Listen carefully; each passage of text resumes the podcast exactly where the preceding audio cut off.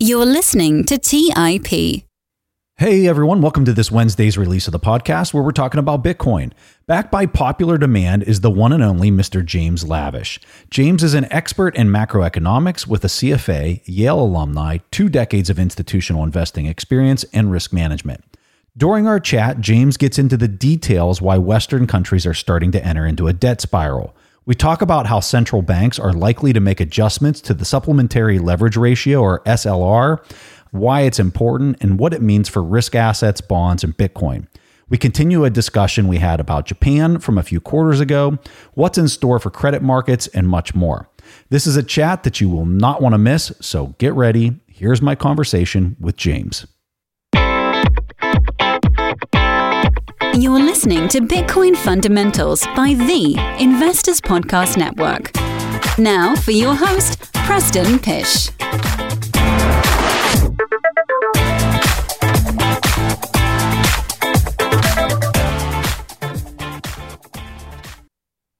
Hey everyone, welcome to the show. Like I said in the introduction, I'm here with James Lavish. James, welcome back to the show. I think this is the third time we've chatted. Awesome to have you. Yeah, thank you for having me again. I, I love coming on your show. I'm a huge fan and uh, always like talking to you, Preston. Well, you got to see uh, a little behind the scenes where I had a technical nightmare tonight working with my new computer. Oh my lord, we got through it. As though. my wife likes to say, yeah, as my wife likes to say, is tech happens. so it's been brutal for me lately trying to get this new computer up and working. But that aside, let's jump right into this. You wrote a uh, an awesome write up about this debt spiral that's currently taking place here, and you're just talking about the U.S. You're not even talking about some of the other other places in the world. You, you all the numbers you were throwing out there was the U.S. numbers.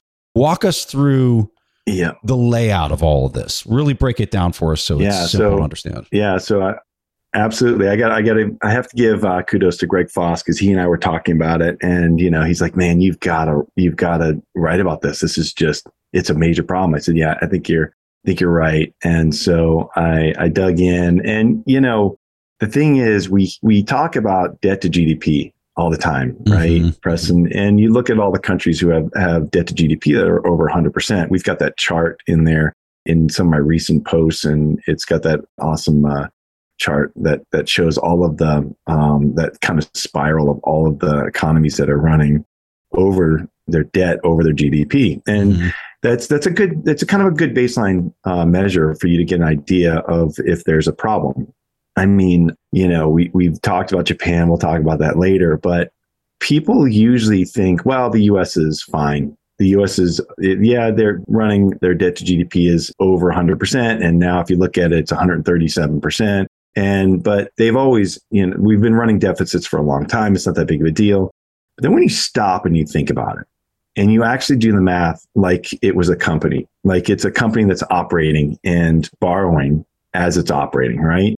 I mean, it's no different than than if you were Microsoft or you were Apple, and you know, but you're you're running your operation and you've got your expenses, and you borrow money at cheap rates in order to put leverage on your balance sheet to grow faster, grow quicker, you know, uh, larger, and uh, so we can do that, and we've been doing it successfully for a long time. But the problem is now we're running deficits that are so large that when you just pull out the big pieces, right? So we kind of, you kind of condense it down and isolate out the big pieces. You've got your entitlement spending, you've got your interest on your debt, and those should be less than your tax revenues, right? Your revenue coming in are the taxes off of your gross domestic product. And those are broken down into all of, all of the uh, categories. You know, you've got your you've got your corporate tax, your, your capital gains, you've got you know what all the taxes are. We won't go into all of the the uh, the nuances there, but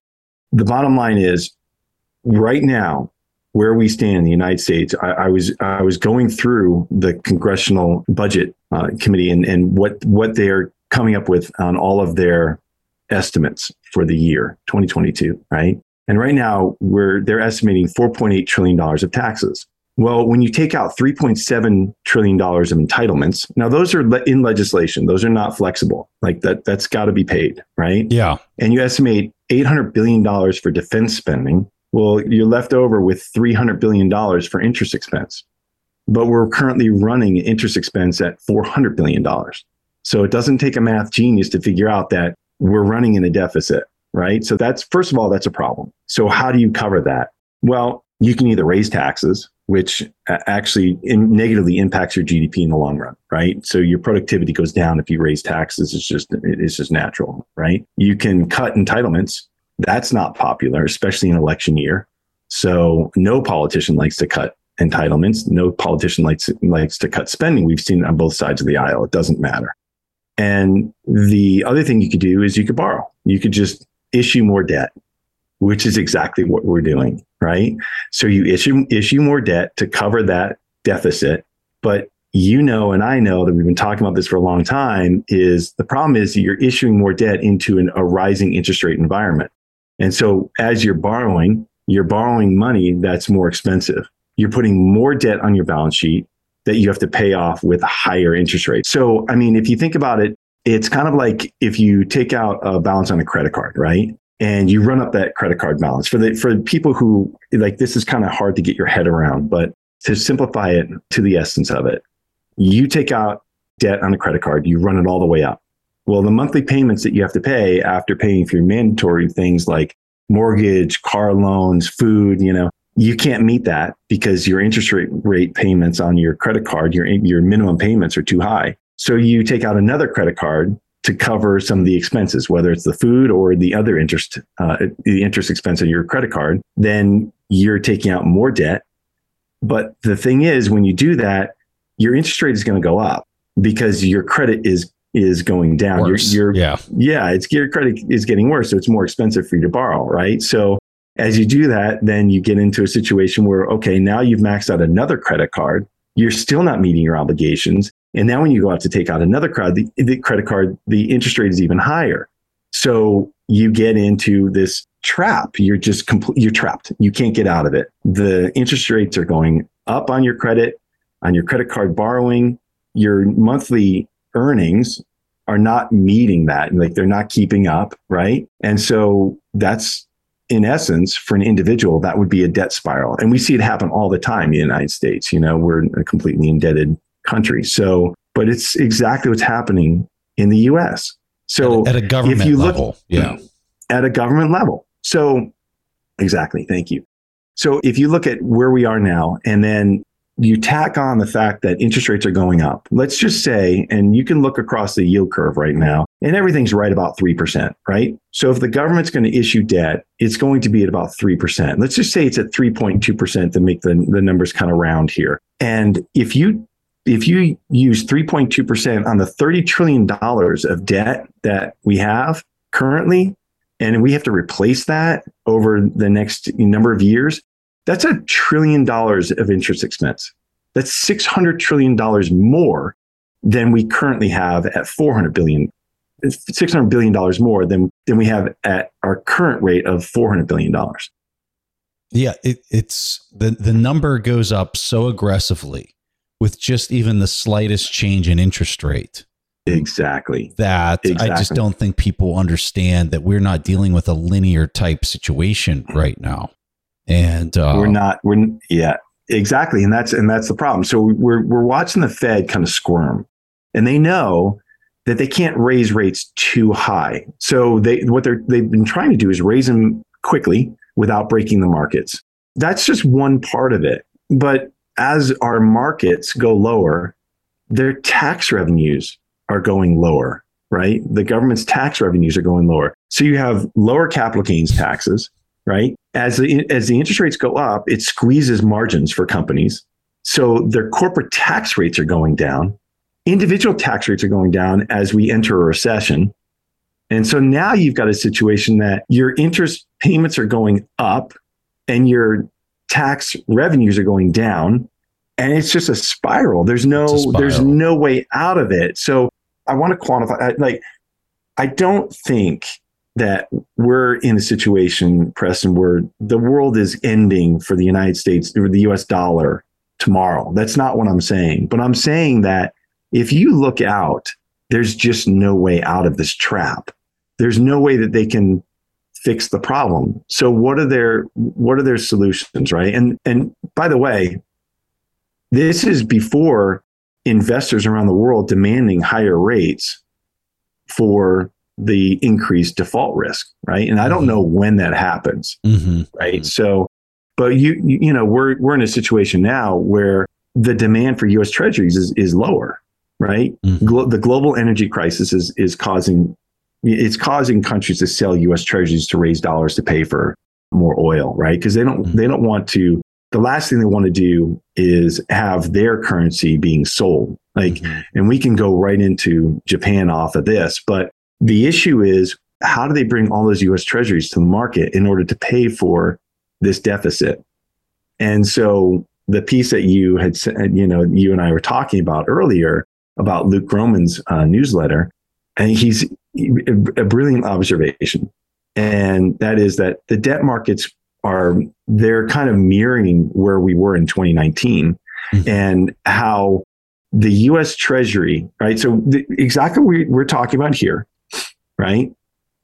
We know that they have to they have to it was everything sell more treasuries it's it's everything right? minus the rising interest rate environment right and it was bad back then and now it's like insane yeah go ahead I am sorry i right. stepped in but no it's exactly right so you know back in in 2019 when they where they raised okay so right now we've just gotten word that the treasury is is raising the the quarter the third quarter borrowing estimates by $262 billion. Remember what I just said, right? So they're raising it by $262 billion. Why?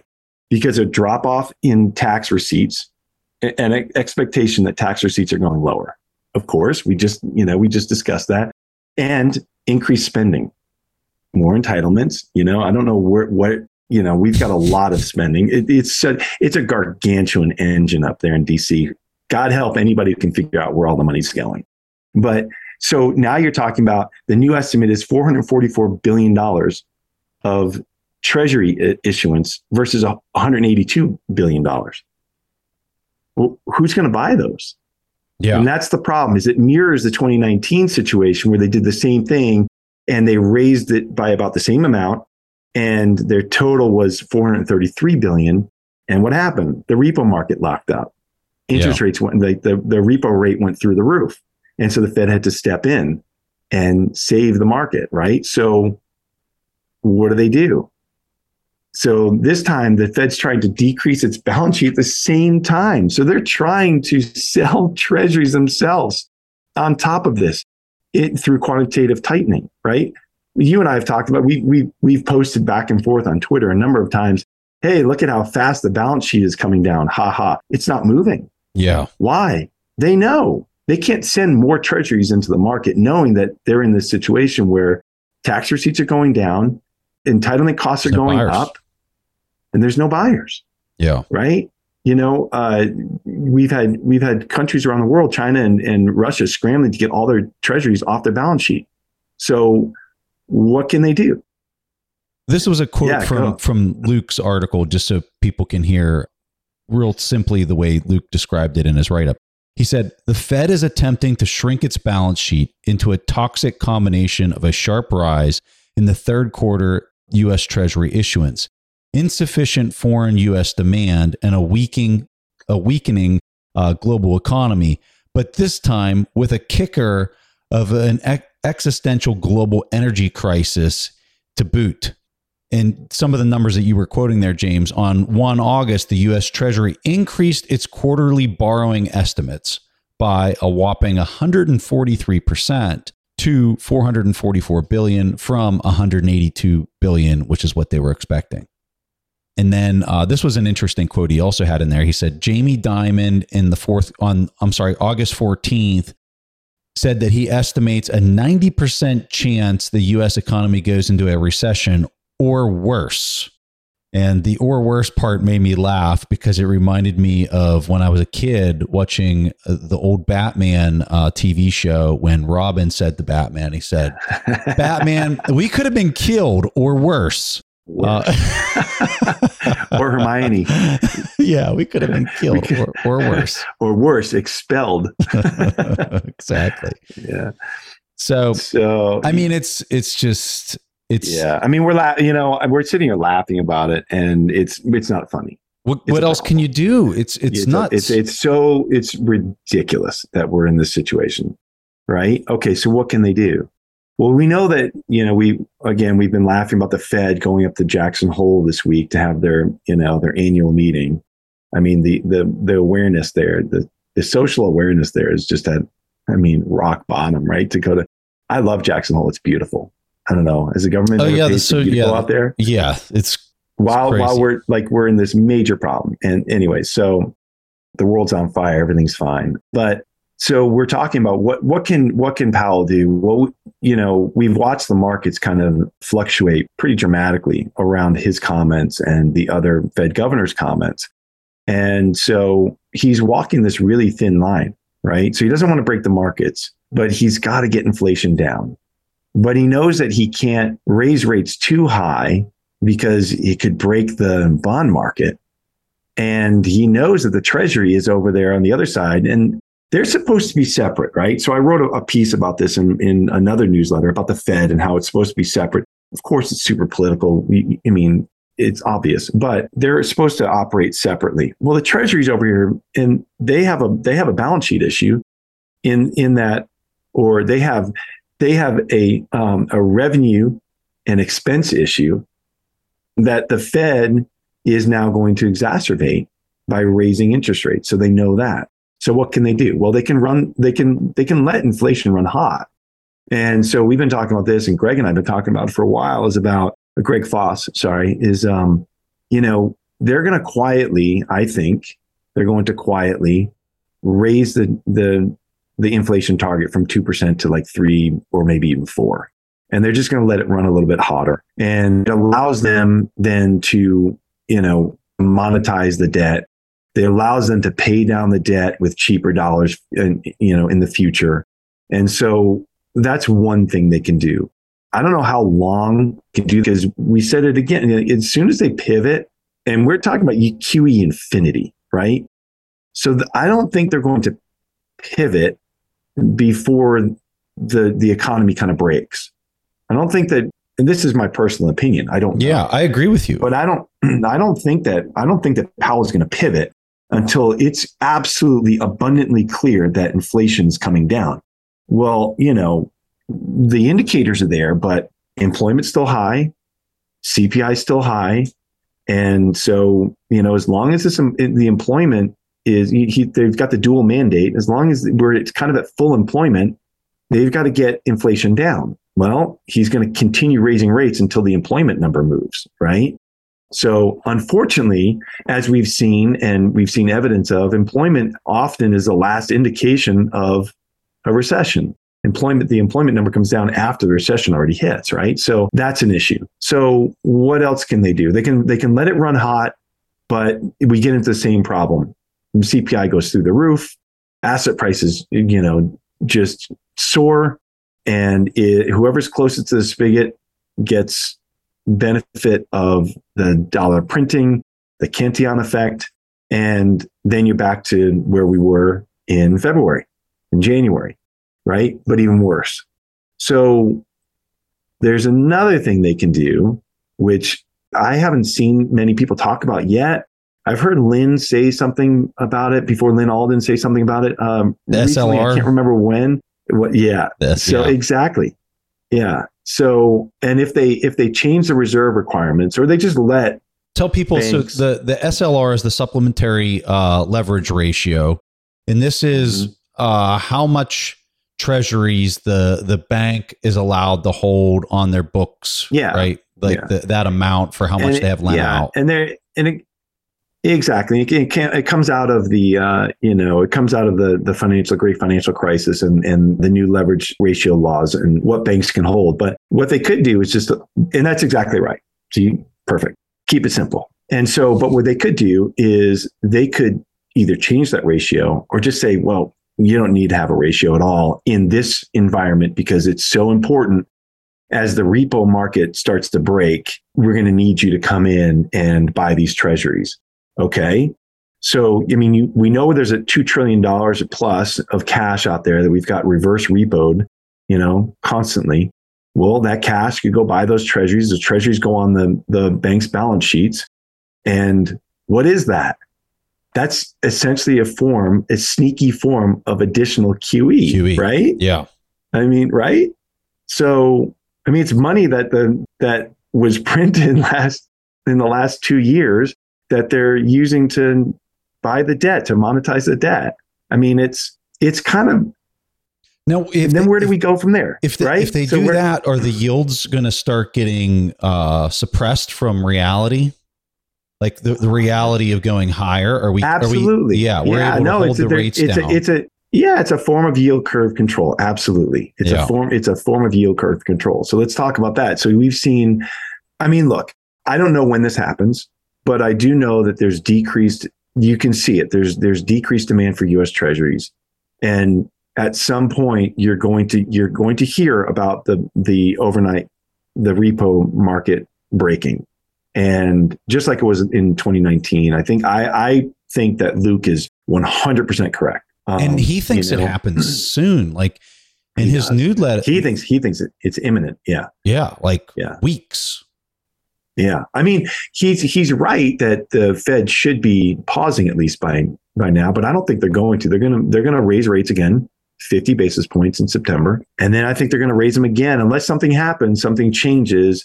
They'll raise them again in November and December, and then pause. So this was uh, something that was tweeted out tonight. I know it's by Zero Hedge, but this is this is what they said. Hmm. Kashkari, who's the Fed official, says very clear Fed needs to tighten monetary policy. And then this is their snarky uh, reply to his comment. It said, translation. Very clear. Only way to fix collapse in commodity supply is with millions of unemployed workers. And so I find their reply to be very I know they're joking, but they're they're serious at the same time is like, hey, so we keep tightening. We get we already have like severe disruptions in commodity supply chains. And so now we're gonna like get a whole bunch of people laid off to only make that worse and only make these desirable Yeah. goods and services continue to go through the roof because people are now getting laid off. Like at what point does the playbook from the last 40 years are we at the point now where that playbook is you got to literally throw it out Scrap it. Yeah, I mean, like we're we're like, remember the leverage where we are right now. I mean, Yeah. we've, ne- uh, we've never gone through a recession like this where we have debt to GDP far above. I mean, we're uh, a- above 100. percent We're at 137 percent. is that We're not making we're not making enough money to pay for it. Like we're just just the interest we're- expense we're- yeah we're we're trapped. We're trapped, and it's just a question of how long we can play this charade. I think that Russia is kind of calling us out on it. Oh yeah i Like, think their whole have- move was that wasn't you know, it like the- yeah, they're just like, look, you, you're, you, it's fake money. It's mo- monopoly money. Everybody wake up. It's monopoly money. And then when we pulled, we, we, we pulled them off of Swift and we seized treasuries. Like that's just, it was I mean, I think it's insane. I think it was, it was a, it was a, a fumble, you know, and oops. And everybody's looking around saying, you know, India, China, like they're looking around saying, well, they're, you know, we can't trust that these that that the treasuries we own are they're going to make good on them. That's insane. If we want treasuries to be the the reserve asset of the world, well, we should honor them, right? so I mean, it's james, yeah. james i would say I mean, I'm not saying I, I'm getting get forget about ethics of, of war or anything like that. Yeah, just yeah, yeah. Focus You're just, I mean, math. you know, the math. the math. math, just the math. Yeah. Let's take a quick break and hear from today's sponsors. The dream of owning a vacation home can be daunting. From finding the best guests to the maintenance to organizing the cleaners after every guest stay. With Vacasa, they make that dream into a reality. As a full service vacation home management company with vacation homes in key destinations across the US, they know how to make owning a vacation home easy and profitable.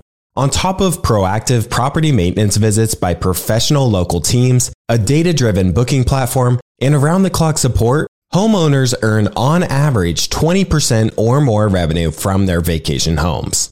Vacasa makes vacation home ownership easy. If you're looking to make more from your vacation home by doing less, partner with Vacasa at vacasa.com. That's vacasa.com to get started on your dream of owning a vacation home. Have you ever wondered if there's an AI tool like ChatGPT specifically built for the stock market? A tool that not only aids you in your research and analysis process, but also allows for dynamic discussions? Today, I want to share such a tool with you called Meyka. Meyka is the AI powered stock research assistant now enhanced with real time stock data. Meyka does a lot of the heavy lifting of sifting through financial statements and company data and delivers it to you nearly instantaneously. And the best part is that it's 100% free. Try it out today and ask Meyka questions like What is the financial health of Microsoft? How much cash does Copart hold on its balance sheet? What is the return on invested capital of Adobe or millions of other prompts? Check it out today for free at Meyka.com. That's M E Y K A.com. Today's episode is sponsored by Range Rover Sport. Range Rover Sport leads by example with their dynamic design that rises to the occasion. It's got powerful on road performance and commanding all terrain capabilities, coupled with signature Range Rover refinement. The third generation Range Rover Sport is the most desirable, advanced, and dynamically capable one yet, redefining sporting luxury. It's got advanced cabin technologies such as active noise cancellation and cabin air purification, offering next level comfort and refinement. The purposeful cockpit light driving position sets the tone for a focused interior that promotes exhilarating driver engagement. Award winning Pivi Pro infotainment is at the heart of the experience and provides intuitive control of the vehicle systems. You can enjoy a dynamic drive and total comfort with optional 22 way adjustable, heated, and ventilated electric memory front seats with massage function. Design your Range Rover Sport at LandRoverUSA.com. That's LandRoverUSA.com. All right, back to the show. Yeah, no, I gotcha. Um, when I'm looking at like how bad, and, and what we were describing was all U.S. based uh, math. when I look at the European situation, 11th grade. 11th grade. 11th grade math. Yeah, thank you. When I look at the European situation, it seems Mhm. way more dire, way more man. insane, way more difficult from just like what is the incentive structure? Who is a net exporter? Is, is there any even any left in Europe? Because it used to be Germany and No, now they're not even net exporters. Germany was it, right? Yeah. And So- um, I mean, then and they're like in a real like make or break Right. energy crisis.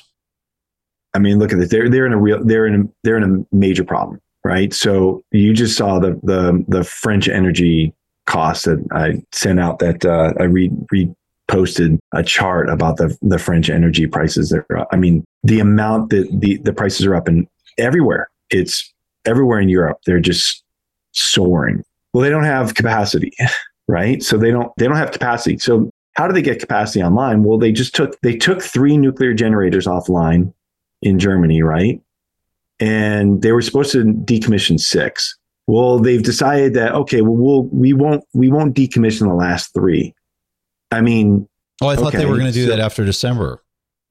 yeah, they're, well, they're going to keep it through December, at least to you know to get their their people through the winter. Although to me, I think winter goes through March ish, right?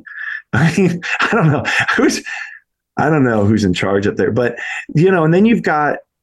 But just talking about the money situation out there, though. I mean, they've had free money for 11 years. In fact, they're paying you to take the money, right? Not really, because you can't get negative interest rates from a, from a, a bank, but they they had negative they had a negative key target rate right? The, the key interest rate the ecb held it below zero for 11 years. They finally raised rates in july just a few weeks ago finally after they've had record inflation for months and it's now at 0% so How- talk about a talk about a, a, a union that has no they have no room. They have no room. None.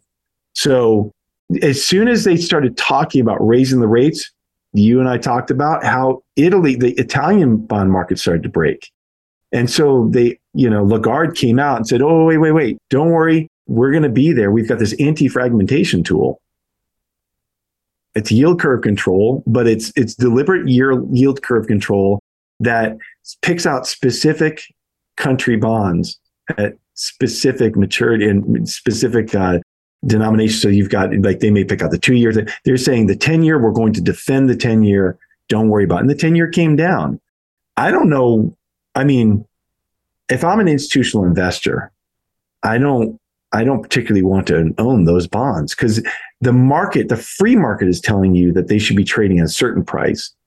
But now the ECB is coming in and essentially using the stronger countries' balance sheets to monetize their debt, to monetize Italy's debt and Greece's debt, right? So now you've got Germany who's taking on the debt of these these nations that are not operating at an efficient level.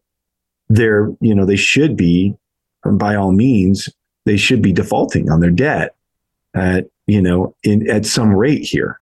And so how long can that last? I mean, you've studied it. You tell me, how long do you think it could last? Well, I would have told you it couldn't have lasted this long, you know. So I'm obviously, I guess when I'm looking at the whole situation, like where the hell was academia for the last decade in this situation where you were running negative rates? And instead of instead of them speaking up and you know sounding the alarms and being the canaries in the coal mine, they were literally out writing books about MMT and how this MMT, is normal and how and yeah. how it needs to be more negative. And so it's just like what what's their incentive structure? Right. And then you, I mean, you pull back and they're being funded to write this crap, right? By the same people live, that are causing it all. Right. So I mean, you could uh, make the argument that we couldn't have made the the the the productivity gains that we have without running deficits and debt. I mean, you could make. No, I totally agree now, with that. Yeah, you know, but now we're we're addicted. I mean, there's no way off that we're. Yeah. There's no way off of that um, that addiction. Like you, you, everybody needs debt. Everybody's borrowing. You know, every everything um, everything has turned into a everything. zombie. From everything from the individuals to the companies to the governments. Exactly. and now, and here's the problem, right? So you had individuals and companies that were zombies back in the great financial crisis. Yeah. Well, we, we kicked we kicked the individual problems up to up to the banks and straight up to the government. Well, where are we going to kick it now? Yeah. So you you know you've there's nowhere to there's nowhere to kick the problem any further. That's it. We we're kind of at the end of the line. So the question isn't whether sovereigns start to fail. The question is which ones start failing first. First.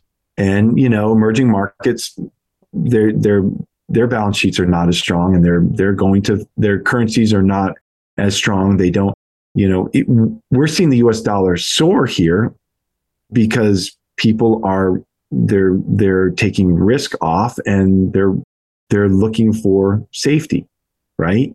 So you're going to have smaller nations that fail. They're the the currencies are going to fail. They're going to go into hyperinflation and you know they're going to have to reset and the question is, which G20 goes first? Is it do Italy? You think, do you think we is see it, that in the coming 12 months? That we see a G20 go in the in the coming 12 months?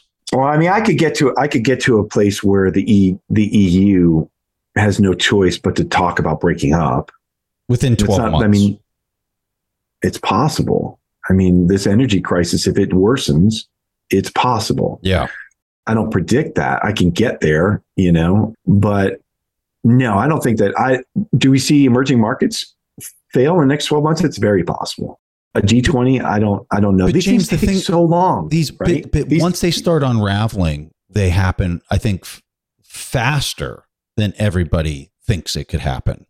I agree. Right? Just and like any type of liquidation event. Like everyone, the, the thing agree. people all say is it happens so fast. It happened like yeah in the blink of an eye. And I think yeah. this situation that's brewing, I don't think people have an appreciation for how insanely fast this could ricochet, like ripple throughout every country because I mean, everything's intertwined. Right. Everything. And the US dollar will soar. Yeah. The US dollar will swallow everything, the milkshake theory. Right. Mm-hmm. mm-hmm. And I can see countries collapsing within, you know, absolutely in the next three to five years. I can see yeah. that happening. Well, how does that happen? Well, because we go through the one more cycle like this, right? And it, it seems like the cycles are getting shorter and shorter, shorter, tighter right? and more pronounced. Yeah. shorter, shorter, tighter, more pronounced, right? And so I could see that happening where we go through this QE, we- like we we have a recession, hopefully not a depression, but we have a recession, and then we have our pivot. We start, we go through QE again. You know, stop the QT, put bonds on balance sheets, whether it's the Fed or we we change the reserve requirements, and then we start giving out entitlements. Like we we subsidize and we we get we send out more checks and that really causes inflation. And then the inflation runs so hot again that you've got to tighten again but you raise those interest rates you put more debt on the balance sheet. We're in the debt spiral right? We're already in it. You put more debt on the bank's balance sheets. You borrow more as a US government. Your tax receipts are going down again as you raise rates yet your interest expense is going up and it goes it it just goes in a stair step and i could see it in the next maybe two cycles where it breaks a number of g20 I don't know how you could possibly get when I when I look at the streets of Philadelphia, San Francisco, New York, you name it, right? Name your city, right? Mhm. How in the world could we possibly go another two cycles at this point without there just that's- being absolute riot? there you go and that's the problem. The problem is that the separation of wealth is just being more and more pronounced. It's getting more pronounced with every single cycle you know? Um, and that's that's the issue. So when you've got fed governors out there saying well i don't see uh, i don't see a recession. I, I don't feel anything. Well when you make you know $8000 a week whatever it is you know Whatever. like yeah. between their speaking engagements or whatever. I mean, of course you're not going to feel it. Come on, give me a break. You're you're going to Jackson Hole to talk about all the problems. You know, I the mean, Gulf like, Stream was delayed. We're not Right, we're not leaving exactly. until 10. we couldn't get gas, so we couldn't get jet fuel. So I'm just- yeah, I mean, Yeah, it's it's uh it's insane. let's right? let's pivot to uh let's pivot to bitcoin so eddie uh i don't know if you know eddie but he posts some awesome questions online he had a question for you what is the most important change institutional investors are waiting for before changing mandates to include the direct btc exposure I think they want clarity around regulations. You know, they want regulatory clarity. Who's how is it going to be treated? Um, and uh, well, you saw gary's know, write up this week right I haven't seen it yet. No, you didn't see me. his write up in the wall street Mm, journal no, no, He's basically no. like, hey, uh, you know, all these borrowing and lending platforms were doing illegal things, and Oh yeah. and this article is proof that they were because we we just said that they were so have at it that's basically the Did he lump in Bitcoin with it? that was my uh, 10 second summarization it just any any basically said Yeah. that uh yeah it doesn't matter whether it's bitcoin or any other token like because these borrowing and lending platforms are out there doing these these things these security like things that um, Mhm. there should have been disclosures by them to the public and so the public has has damages Regulation, regulation. Yeah. They want oversight, oversight, oversight, oversight. Yeah, and Yeah. so I think uh, there's a line there, though. How much oversight versus the the strength of of Bitcoin, you know, being hard money. When institutional investors get both clarity around regulation and their knowledge base rises, and they understand Bitcoin as a completely separate asset than an Ethereum, than a Cardano or Solana or whatever. When they can see how how it's unique, and this has to do with educating the you know all of the investment managers that are going to be making these decisions. I can tell you right now, Preston, there's a lot of ignorant managers out there who, have no idea the difference between Bitcoin and Ethereum. Yeah. None. Yeah. And it's not that they're dumb. They're not. I know very smart people who have no idea what the difference is and why they should be buying Bitcoin and, and treating it as a separate asset class.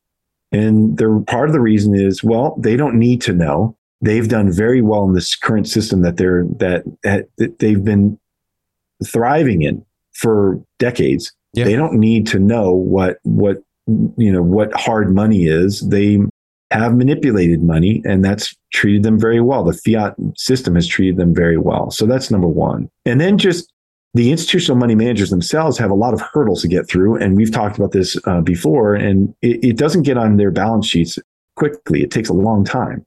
So you've got to get enough of them to get comfort around regulation and whether or not it's going to be, number one. And if it's not going to be, the comfort around that, understanding it, and then get through all of their processes and operational and legal settlement, um, you know, custody processes that they have to iron out at each of those institutions in order to own it as a separate asset class. And that's going to take time. But do having, th- do you think pain is the instructor for them to try to understand it? And, when I say pain, I mean all these supply chains are breaking down, our prices are blowing out. Like, how does this possibly solve I itself? when I look at the Fed, they're going to keep printing more. They're doing QE. Does that does all of that force them to try to understand what this is? It could, but you've got all of this noise out there around yeah. proof of work versus, you know, proof of stake, right? So, and the and the amount of energy that Bitcoin uses to, you know, be mined, and that's and there's going to be, I think, there's going to be a lot of noise about that over the next year or two, and that's just unfortunately that's been a headwind and it's going to increase. And I have no idea what's going to happen with uh, Ethereum in a few weeks. I have no clue if it's going to work or not going to work or what what's hey, going to happen. Sounds like sounds like you uh, know the same as the developers, right? Did you hear that conversation? Insane, crazy, insane. Yeah. Yeah, I think you said well, that to me. It's, incre- it's well, insane. Let me so, ask you yeah. this then, James, on the on the energy side. So, you know, I was talking with Parker and Will Cole last week, and they're telling i mean they were down in houston and and i asked them is it inevitable that you're going to see this merging of infrastructure between the the miners and large cap energy companies and they both looked at me and they're like yeah like that's happening no brainer it's a no yeah, brainer. It's a no brainer. So, so do the apples of the world who are not in that particular space that might be looking at this and saying, "Well, I don't know which one of these things are going to win. I just know that we've got issues and they're not getting resolved." When they look over at an Exxon Mobil or a Shell, who I think is Shell sponsoring the Bitcoin 2023 uh, event. Is it really? Uh, I think one of the it's either Exxon Mobil or Shell or like one of these large cap energy mm-hmm. companies is sponsoring the the next Bitcoin conference down in Miami.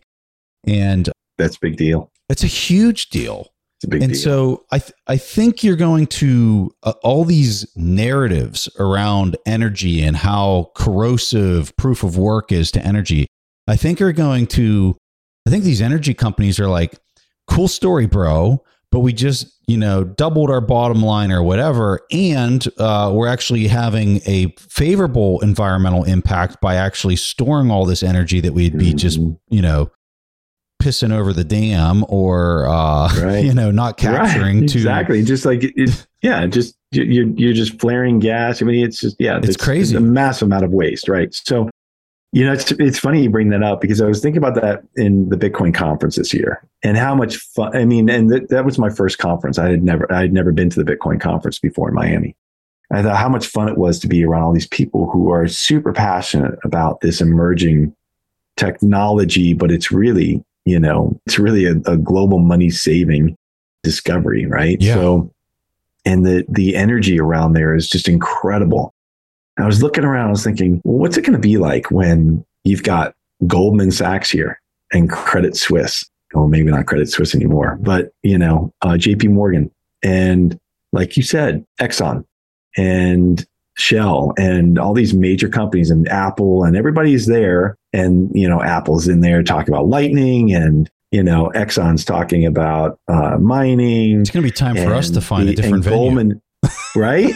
and Goldman, it's going to be boring, right? It's going to be boring. But I can tell you this, that's, that's where it's going because once it gets institutionally adopted, they're going to be all over that mm-hmm. space. And that's when you know it's just the momentum is just too great. And I think yeah. that we're already at so to answer your question succinctly, I truly believe, Preston, that we the momentum is just too great to stop. the problems are just too great to solve. And that that merging mm-hmm. is what absolutely makes Bitcoin win. Yeah. And it's not it's not about it, it, it's not even that we're going to have a fight and we've got to make sure that we clarify it but i think that that is just about the the length of time it takes to get there versus the whether or not it does. yeah yeah i totally agree with that. Let's take a quick break and hear from today's sponsors. Support for this podcast and the following message comes from corient. Corient provides wealth management services centered around you. They focus on exceeding your expectations and simplifying your life Corient has been helping high achievers just like you enjoy their lives more fully, preserve their wealth, and provide for the people, causes, and communities they care about.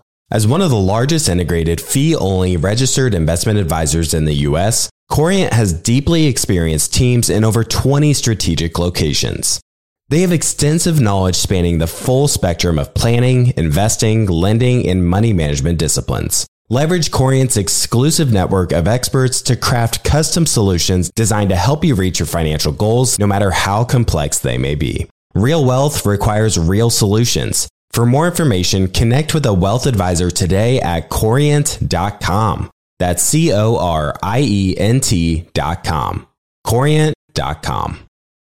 If you're looking for the right franchise concept at the right time, an iFlex Stretch Studio franchise is the business for you. iFlex is the newest franchise concept from the founders of the Joint Chiropractic. With over 200 licenses already awarded to our regional developers, there's never been a better time to own an iFlex franchise in your market. An iFlex Stretch Studio franchise offers its clients the best in professional assisted stretching for one affordable price in one beautiful location. Even the Mayo Clinic says stretching can increase flexibility and improve your joints' range of motion, helping you move more freely. Prime regional developer opportunities and franchise locations are going fast. Don't miss this opportunity to get into this rapidly growing health and wellness business from the founders of the Joint Chiropractic. Find out more today. Call 888 994 3539 or visit iflexpodcast.com. Call right now 888 994 3539 or visit iflexpodcast.com. Looking to part ways with complicated, expensive, and uncertain shipping? Then give your business the edge it needs with USPS Ground Advantage shipping from the United States Postal Service. Keep everything simple with clear, upfront pricing and no unexpected surcharges. Keep things affordable with some of the lowest prices out there. And keep it all reliable with on time ground shipments. It's time to turn shipping to your advantage. Learn how at usps.com slash advantage. USPS Ground Advantage. Simple, affordable, reliable. All right, back to the show.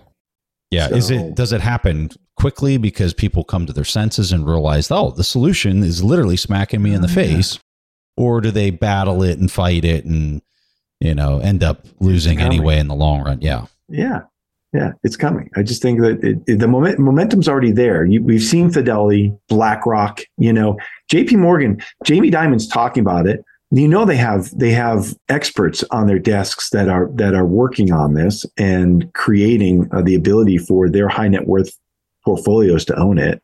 I mean, the momentum is there. It's not going away. So yeah, yeah they're working on yeah. the merge. they're working on the merge. Got it. Hey, God help us. a couple of cheap shots here. Um, so I think we already covered this earlier when, when, we were talking about the debt spiral, but I just want to uh, highlight this question because this is something that I think a lot of people have this question online. Mm-hmm. And Lyn has done an outstanding job explaining why we haven't seen inflation actually materialize after 2008 when we were doing QE. And in her article, and a couple different articles, that is that she's highlighted, she's saying, hey, it really needs to be the Fed and the Treasury acting together, monetizing the debt and doing QE simultaneously for it to actually start spilling over into what you know everybody would see when they're checking out at the grocery store to see inflation actually making its way to the consumer.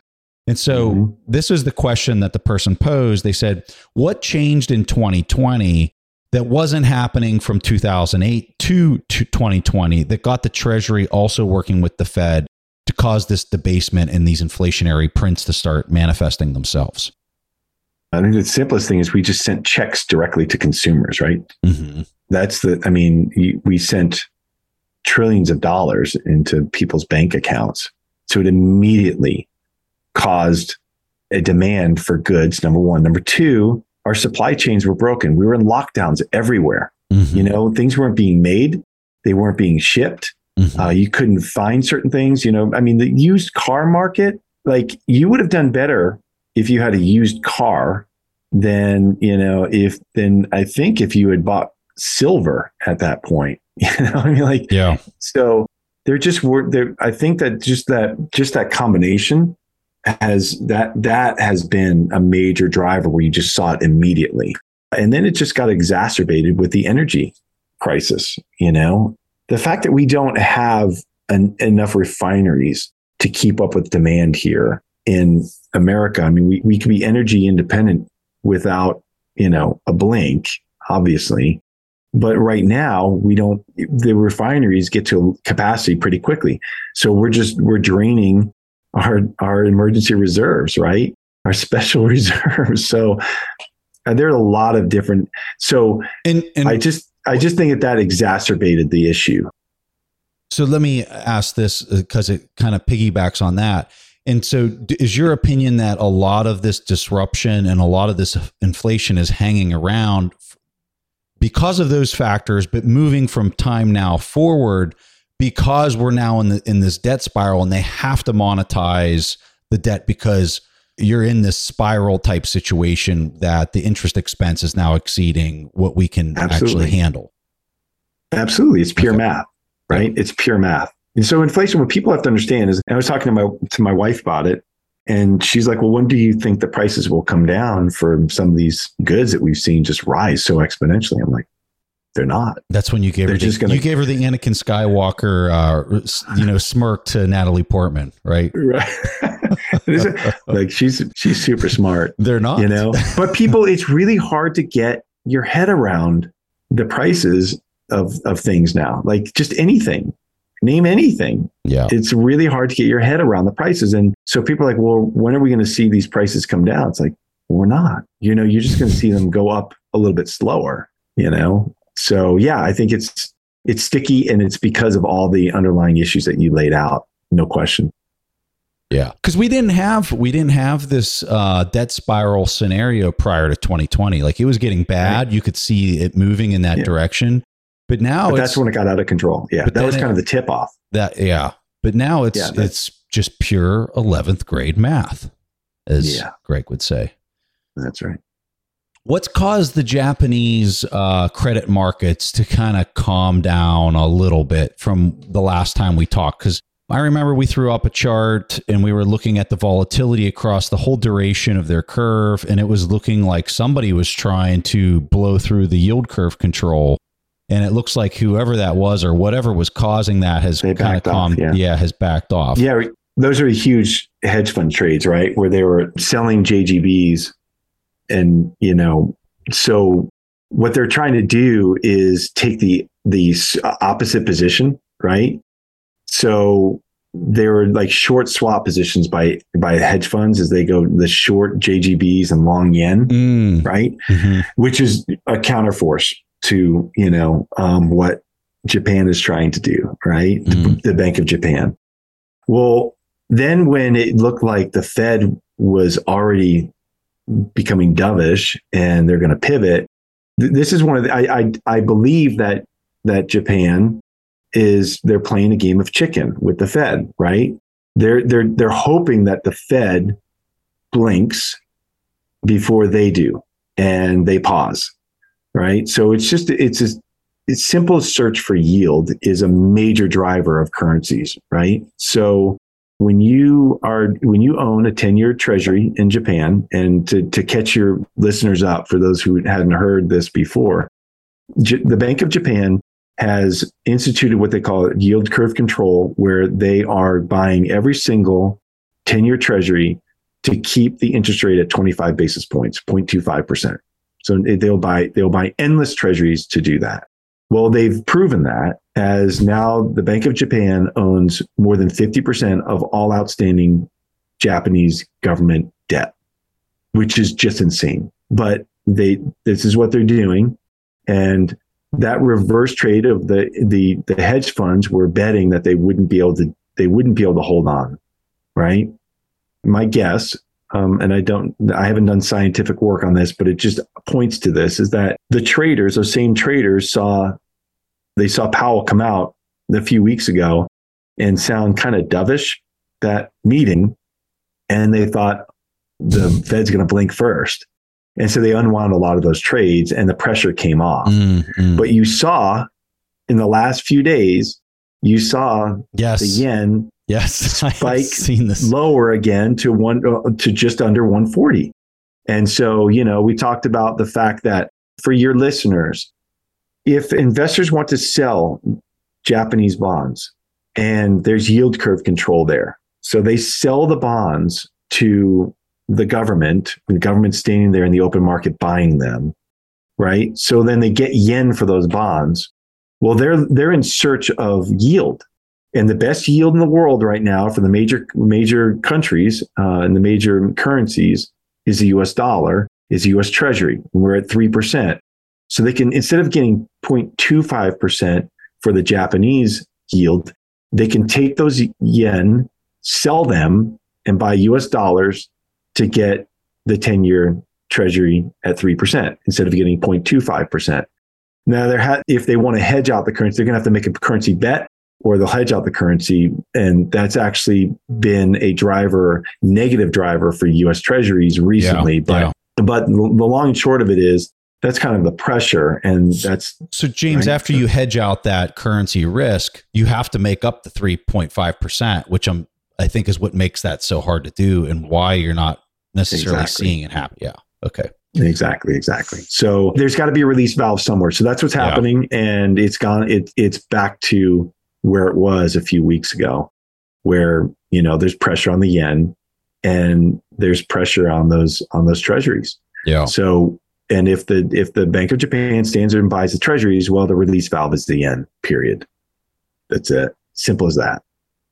This was this was an interesting question, and this relates to what we're talking about there. Uh, Dr. Anton, help explain why advanced economies can't get away, and he used it in that in quotations, get away with doing what Japan does, at least for a few more years, with the low inflation, yield curve control, and big debt to GDP ratio. How, are they able to do what they're doing over there, but no one else can get away with it? Yeah, that's a that's a good question, and you know, I think it it has to do with the fact that Japan, you know, they they run um, they they're actually uh, a net exporters. exporter. Yep. Yeah, and and the U.S. is a net importer. You know, mo- I mean, most economies are right, Yeah. um, and so most of the major ones. So the question is, like, we can't get away with it because we don't have the same. We don't have that same Surplus. trade balance surplus Yeah. in order to do you know and so it just it just won't work and they've had they've had low interest rates for so long and you know uh, their current account surplus is what i'm trying to say i'm kind of fumbling around with my words here because we took so long to get up and running here preston sorry a little bit I look at it almost Yeah. like a company with like retained earnings. Is the company making money or is it not making money?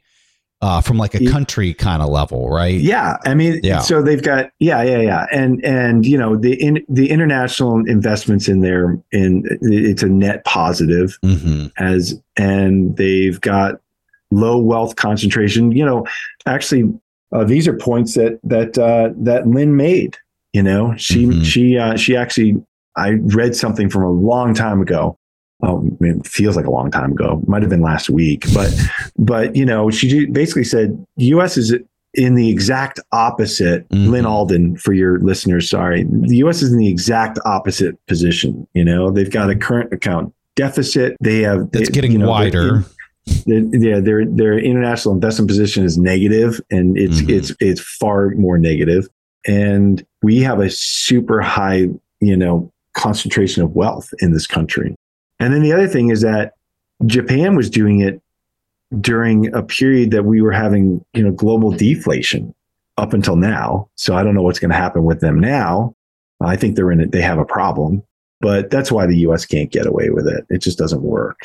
It's just not going to work.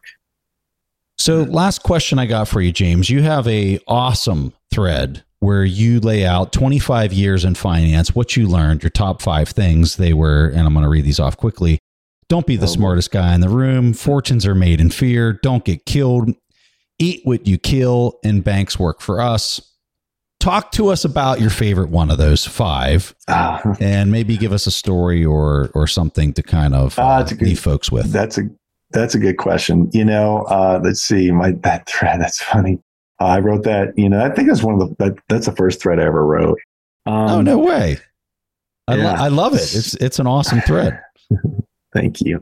I think the the one that I that I come back to, I keep coming back to, especially with Bitcoin, is you eat what you kill. But really, the underlying thing with that one is your conviction in a long term investment. Mm, As an investor, you know all the other things that are in there, kind of like risk measures and you know or using the, the leverage for your balance sheet intelligently but having a conviction some people they get tied up with the emotion of something and people are really emotional about bitcoin uh, i've seen this in some pretty amazing and pretty negative ways mhm. sometimes they get so confident that they'll take leverage, take out leverage on it use Bitcoin as a collateral. It's a volatile asset, taking out leverage on a volatile asset to, you know, margin their trade and then they just get wiped out. You see that. Okay. So having conviction really for me has to do with a long-term investment. Like, you know, you, you look at it and you've got probability analysis on it and you're looking for the low risk, high reward and versus a super high conviction in your analysis of an investment that you want to take a long term position in. And that's where you'll hear, you know, you'll hear Warren Buffett or Charlie Munger, as much as they don't understand Bitcoin, you'll hear them talk about these taking these opportunities where there's there's a mispriced opportunity in the market because they have such high conviction in it. They have no problem with buying it all the way down and just Mm. sitting on it Yeah, for years. they know what they own. and so, and yeah, that's the one that honestly I keep coming back to yeah, over and over again.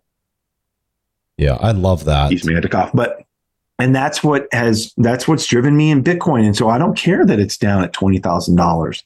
Yeah. I know that there are extra, exterior there are extraneous forces on it. You know that there's a lot of noise around this as an emerging asset class and an emerging money, Yeah. hard money.